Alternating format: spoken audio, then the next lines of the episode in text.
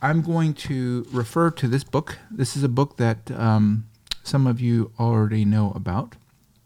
This is kind of our flagship book. It's The Case for United Prayer. And there are three authors, there are three sections. The first section is written by Jonathan Edwards. And basically, it's a reprint of his A Humble Attempt. Humble Attempt. It's the full title is A Humble Attempt to Promote explicit agreement and visible union of God's people in extraordinary prayer for the revival of religion and advancement of Christ's kingdom on earth. Now, that's a mouthful, but it's a humble attempt to promote something. And these are the, the pair of things that he's promoting explicit agreement and visible union. And they, they kind of say the same thing explicit agreement. So it's not just agreement, it's explicit agreement, meaning it's something that you could see, it's visible, it's well stated, and it's visible union. Yeah, there's your visible. There's a there's a there's a visible united effort in this. In what? In extraordinary prayer. So that's the key right there that's all that Jonathan Edwards was trying to promote. He was trying to promote prayer, yes, but extraordinary prayer. And what that means simply is that in extraordinary times of declension, it calls for extraordinary measures, efforts in prayer. And that was his humble attempt. It was a humble attempt. And I think the reason why it was a, a humble attempt was because Jonathan Edwards, as revered and ha- as respected as he was, even in his day, he understood he couldn't just force people to do, you know, things like this, just sort of mandate, now you're all going to do this. It was a humble attempt. It was a humble proposal. And that's all we can do too. We can we can push and push and push and uh, be dogmatic about it and you know it's important and you know in the early days of this prayer meeting it's kind of the way I was and I, I felt a little bit bad that I was a little too pushy about it. Of course, I felt strongly about it. But the fact of the matter is, we can't make people do anything. We can't force people. And even if we did, even if we did force somehow force people, like guilt them into doing something, you're not really accomplishing the goal. I mean, they may show up in person physically to a prayer meeting, but they're not there in spirit. And so you can't force it. It's a spiritual thing. So this was an extraordinary for he was pushing, he was promoting a humble attempt, explicit agreement, visible union, for extraordinary prayer. This is this is what it is that we're trying to do. For what end? Now this is really important because that's why this prayer meeting was set up. There are lots of prayer meetings out there, and um, the more students that I talk to on the campus of BJ, you know, they they say, you know, they they do prayer meetings in their dorms, you know, at night, and but usually it's and this there's nothing wrong with this so I'm not knocking this, but it's usually a list of needs and you pray through the needs. Okay? List of needs, pray through the needs. And, and you go around a circle, you just pray for the needs. That that's actually very good and proper and should be done. But this particular prayer meeting is a little bit uh, special in that we are praying for something very specific. Now, we want to pray for needs because needs are brought into uh, everything that we do. So there's no problem with that. And I don't want anyone to think that that they feel bad because they're bringing a need. That, that's nope. It's not that, but we want to make sure we don't forget or lose sight of the big reason why we're here. The big overarching reason that encompasses all of the reasons. And that is for the revival of religion according to the words of Edwards, and for the advancement of Christ's kingdom on earth.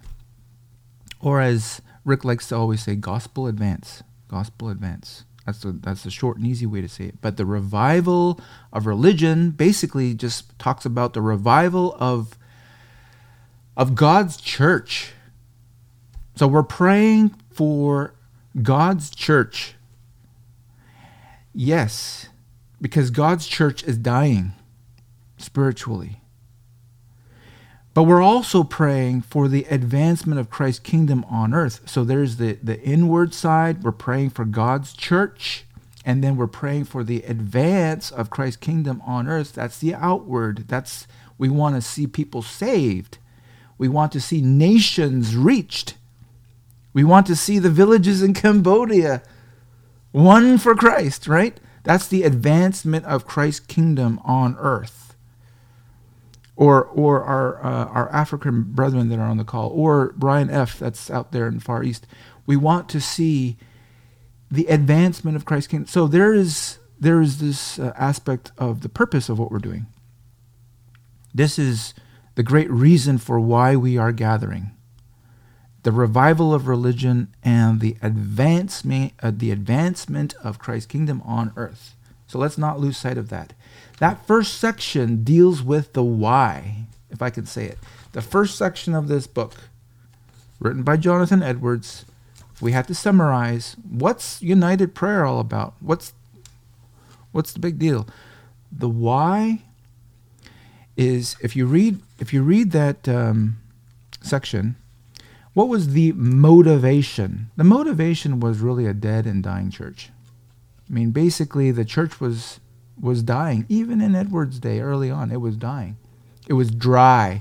It was a valley of dry bones. Okay?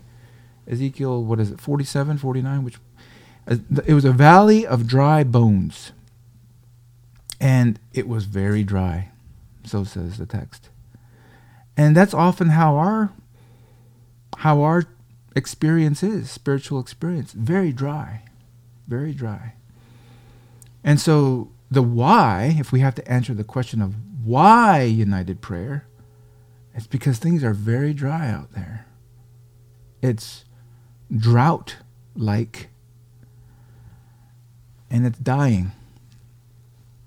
That's the why. The second section deals with an account written by Samuel Prime, the second section of this book, written by Samuel Prime. And it's an account a historical account of a revival that took place in New York City, no less, in 1857. And it's uh, sometimes referred to as the Third Great Awakening. And this is why we we are um, we like to refer to this man Jeremiah Lanphier so much because he was the man that God under God that was used to get this prayer meeting started in New York City. So, Lanphier was tasked with evangelizing the lower wards of Manhattan, which is like basically saying, Go ye into all the world and preach the gospel to every creature, right? Uh, impossible. He was tasked with that. and if you've ever been to New York, you know, okay, well, where do you even start? Well, he had it in his mind that he can spend multiple lifetimes just going from door to door to door to door to person to person to person to person. And he did that. I mean, he wasn't against that, but he he he felt like there was something uh, more effective that he could do, possibly, and he didn't know. But as he prayed and as he prayed and sought the Lord for for direction, eventually it turned into holding a prayer meeting. Prayer meeting. Oh, simple prayer meeting. He basically was going back to Jonathan Edwards, if you think about it, because that that's what Jonathan Edwards was proposing. God's people getting together to pray. So he was putting, uh, he, he thought a prayer meeting would be good. So I would say the why of the united prayer is summed up in what Jonathan Edwards wrote in the first section, the why. Deadness, declension, dryness. if I had to say it this way, the how of the united prayer would be in that second section because it's really just a blueprint of what he did, how he did it. Okay, it, it's not gospel truth. It doesn't have to be this way, but there are a couple of things that we can learn about how he did united prayer back in the 1800s in New York. A couple of things that we can we can learn from this, right? We're not trying to carbon copy it, but we, we can learn from it. And there's two main things that we can learn. Number one, it was coordinated.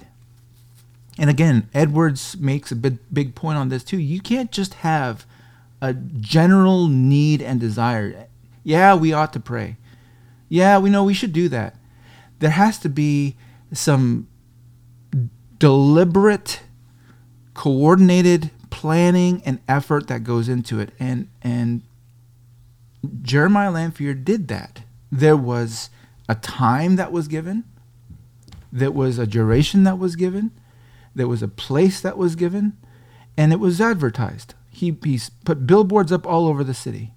He said, Meet at this place, at this time, uh, for this amount of time, and for this purpose, right? It was coordinated. And so often our good intentions, uh, whether in church life or even generally, are, we don't we don't have enough deliberate feet to our thoughts. We don't actually take action. We we we have good ideas. We have good intentions. But that's about all as far as it goes. So what we can learn from Jeremiah Lanphier is that it was coordinated. That's just the word that I use. It was coordinated. It's very important, by the way, and that's that's how we're trying to do this. This is why we meet at the same time every day. There is some purpose in that. It's a deliberate, planned, coordinated, uh, scheduled activity. And if you don't plan, what's the phrase? If you fail to plan, you plan to fail. If you fail to plan, plan to fail. So it's coordinated. But what, what's another thing we can learn about Jeremiah Lanphier? it was coordinated, but it was also convenient. If I want to stick to my C's now, I want to be really careful with this word convenient because I actually think that it's it can connote the wrong thing.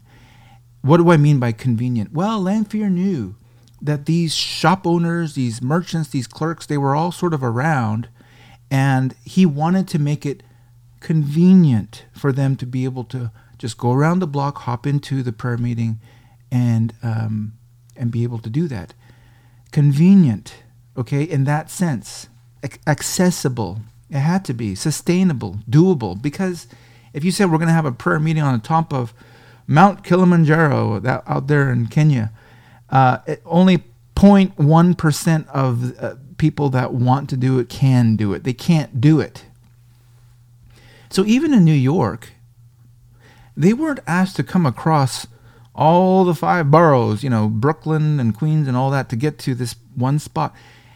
In New York City, they actually created multiple prayer meetings. Why'd they do that? To make it accessible for people. They had eventually hundreds, incredibly, hundreds of packed prayer meetings all throughout New York City. And that's so that it was accessible to the people so that people could come every day. They could come. If you're having to drive through traffic for an hour to get there, I mean, it's just not going to work. So it had to be somewhat convenient. But don't think that convenient means that it's so convenient that it's it's it's um, costless. Basically, it doesn't cost you anything in the sense that you know, you just click a button, you get on, you hop on, you hop off. There's no sacrifice, there's no energy hardly. and believe me, that's the greatest fear I have for this prayer meeting. It is convenient. We try to make it convenient, we make it accessible. Zoom, I'm not the greatest fan of Zoom, but the thing about Zoom, and we have to thank the pandemic for this, the thing about Zoom is that it put that program on everybody's phone or computer. And so it got to mass adoption very quickly. You're not asking people to now download this and this is how you do this. Everyone just sort of had it already. And so it was it, it became convenient. But we don't ever want to get to a point, please, where this prayer meeting in particular becomes so convenient where it's like you just tune in like you tune into your favorite TV show every day. And it's just this thing where it's it's almost like entertainment. Man, if that's happening, switch off, please. I mean, this is not that. This is not entertainment. We are here. It's like somebody going to a work site and just walk, watching the people work. And you know, while they're toiling away, they're just, they're pushing at something or pulling, and you're just sitting back watching them. There's nothing more annoying than that. I mean, get in there and help them. Even if you're not praying audibly, you need to be praying. This is a prayer meeting. This is not just to to watch or to tune in and to, you know, enjoy your your you know, your favorite TV show or whatever. so convenient is a dangerous word, but you know what I mean. It's accessible, and we, we hope that we can learn from Lanphier. What's the last thing?